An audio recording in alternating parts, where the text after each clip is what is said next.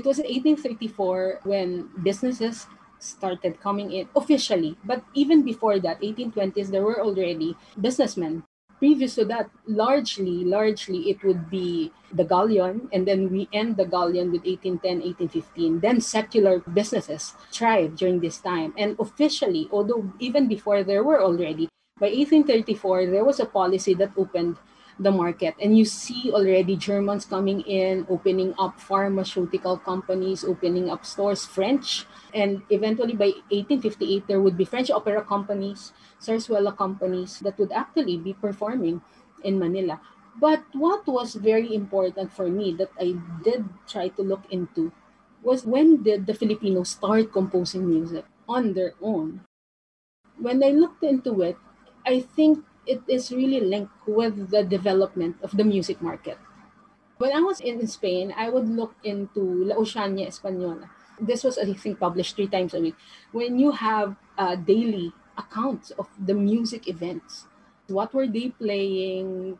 Of course, they were playing Western music, but eventually there would be, for example, a Manuel Mata inserted in the repertoire or a Ramon Valdez inserted in the repertoire that's being played, for example, in Malecon. Malecon, that's in the mouth of the Pasig River in the Manila Bay. So there would be almost daily performances of bands, as well as in Bagumbayan, which is Luneta. So there would be band music everywhere. And then there would be uh, zarzuelas and operas that are performing in the theater. But my main concern was that when did Filipinos start composing music? So you have Jose Estella, Simplicio Solis, Leonardo Ignacio. Most of these were in accounts, but very limited has survived of their music. This was modernity. This was actually Philippine modernity. So with 1858 was the beginning of lithography where two uh, German brothers, the Oppel brothers, opened up lithographic press here. You see here the rise of the newspaper. And you see now the very first composition composed here being printed and marketed. Mm-hmm. So the first one that we have that based on the records as of now is La Bella Filipina by Ignacio Masaguer. So it's a piano work, it's a danza habanera. And then by the 1860s or 1870s, you have Dolores Paterno's Sampaguita. Pa pa pa pam ta tan tan ta tan. So that's the Sampaguita, and it was released as a piano sheet and it was reported in the newspapers that there was this woman who was composing this but we also have insulares insulares like uh, for example possibly Diego Perez. We don't even know if Diego Perez was a native or an insulares or a peninsulares. But Ignacio Masaguer was peninsulares who came here quite young, you know, very young, and started composing. And he ventured into almost all kinds. He taught, he composed, he opened a music store. So that's Ignacio Masaguer. So he composed La Bella Filipina. He also composed the first zarzuela in the Philippines that nobody, parang very little knows about, the Viaje Redondo. He composed it in 1878. Insulares and Peninsulares have been starting to compose music around that time, 1860s, because mm-hmm. there was a need already. There was people who would consume already the music. And eventually, we see 1870s, you have already Ramon Valdez, Manuel Mata composing. Then 1888, Julio Nakpil, 20-year-old Julio Nakpil, composes Zefiro. I guess one of the very interesting things that you notice here is that music does not develop these cultural developments they don't they don't come along in a vacuum music actually needed the marketplace it actually needed the technology yes in order to come about there would always be disruptions when Filipinos started composing music. It was printed music that was the material. It's the musical material that is being sold in the market. Then eventually phonograph would come in. So there would always be a change in the technology, as what you've said, that would actually be very important in the development of the music as well. So Julio Nakpil was born in Quiapo, Manila, and his father was a flute player in an orchestra. So I think that is where he got his interest in music. He was a very precocious child. He was sent to a school, but it didn't work. So just after two years, I think he was pulled out of school. And he was basically an autodidact and started their homeschooled and started just learning and reading music theory books. He was a voracious reader and he's very interested in music. He has very good ears According to some accounts, he also was tuning the piano and he did very informal piano lessons as well as violin lessons and had all the time to play music. Salon music was an in thing then, no. So he would be a salon player, he would teach, he would perform in houses. So he became quite popular during his time as a piano player. But what brought the change was that 1892 Rizal came back from Spain. He published Noli Me Tangere, and after publishing Noli Me Tangere, came back here. And Rizal was, I think, a good friend of the brother-in-law of Julio Nakpil, which is Ariston Bautista, the doctor Ariston Bautista. They were together in Spain. So I was trying to link how this came about. He became really a follower of Rizal and joined La Liga Filipina in 1893 when Rizal was in exile in Dapitan. And he wrote Amor Patrio. Amor Patrio, it's a vocal work for oboe and piano, which would be included in volume 3. So he wrote Amor Patrio in 1893 for Jose Rizal. It is based on the text of Rizal's Awit ni Maria Clara from his Noli Me Tangere. So he already had this special leaning towards Rizal and he didn't join right away the Katipunan, but he was a member of La Liga Filipina he would read all of Rizal's. So when Rizal was executed in 1896, really felt bad. So you see this change as what you've seen that he was composing salon music. But when Rizal was executed, when he did Pahimakas, this was an important turning point. I think this was the very first composition that he has that has Tagalog his titles would always be Spanish, Recuerdos de Capis, Danse Campestre. Of course, Ilang Ilang would be a flower, Sefiro. But eventually, he wrote Lulay and Kundiman. But the very first piece that was really of his was Pahimakas for Rizal. And after this, there was no turning back. He would compose Balintawak, Pamitinan, which was the cave where Andres Bonifacio declared the independence of the Philippines. So you see really the change in his uh, sort of like progressive thinking towards nationalism already.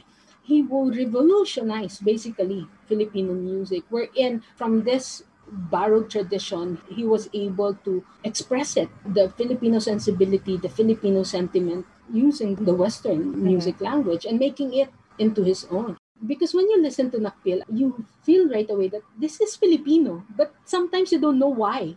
How can it be Filipino? Mm. So you try to dissect and look into what is Filipino about it. Let's talk about the different volumes, the different components of uh, the Nakpil project. We now have a volume one and a volume two, and there will also be a volume three and four. four. And of course, the first two and the easiest to record, and of course, the bulk of uh, the Nakpil project would be piano music because, yes. after all, that was his his stock in trade. So, tell me about the first volume that we have. So it's all soloed. We have eleven compositions, and it's arranged according to the obra.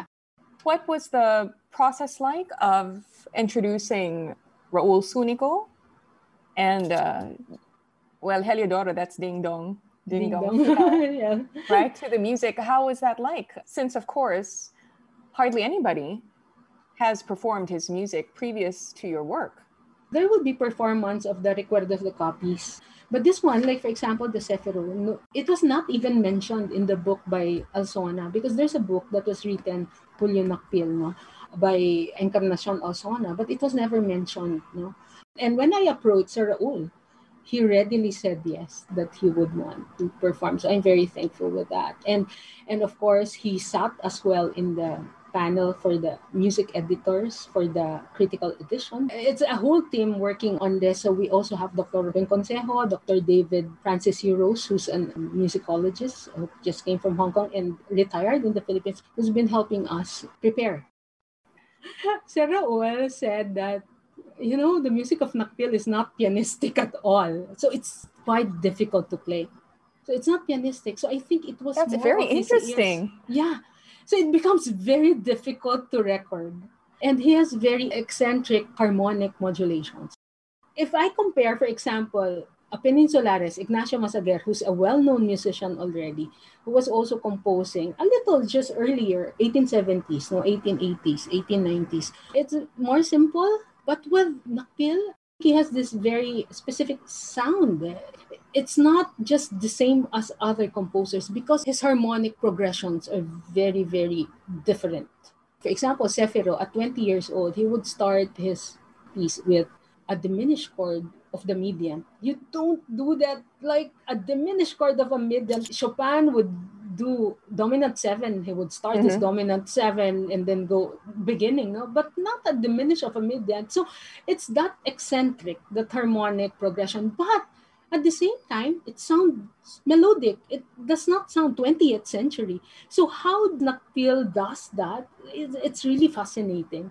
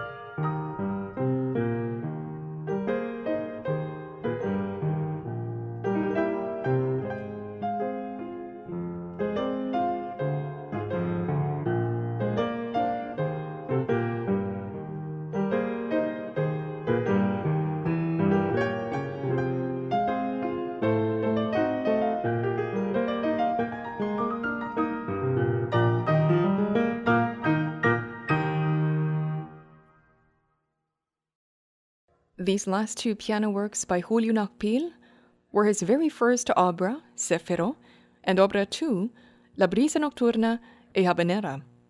Our pianist was Dr. Raul Sunico. These are early works, and there is much more to explore that is beyond the scope of this particular program. But wait for the last week of July, which is a Linggo ng Musikang Filipino, when I have the space to stretch out and share more of my fascinating conversation with Dr. Sandy Chua on the Julio Nakpil Music Project. You will want to know more about the world into which Julio Nakpil was born, the winds of change blowing at that time, what the Nakpil Project means to us, plus listen to more of the music from volumes 1 and 2. In the meantime, please follow the Julio Nakpil page on Facebook and look out for the new releases of the Julio Nakpil Music Project on digital platforms such as Spotify and YouTube. That's all for this Maestro Filipino, DZFE's weekly feature for fine music in our locale. Each episode airs Saturday at 4 in the afternoon, the following Wednesday at 2 in the early morning, and lastly, the next Thursday at noon. The shows are subsequently made available online on our SoundCloud channel, so please subscribe. I'm Tiffany. Thanks for listening.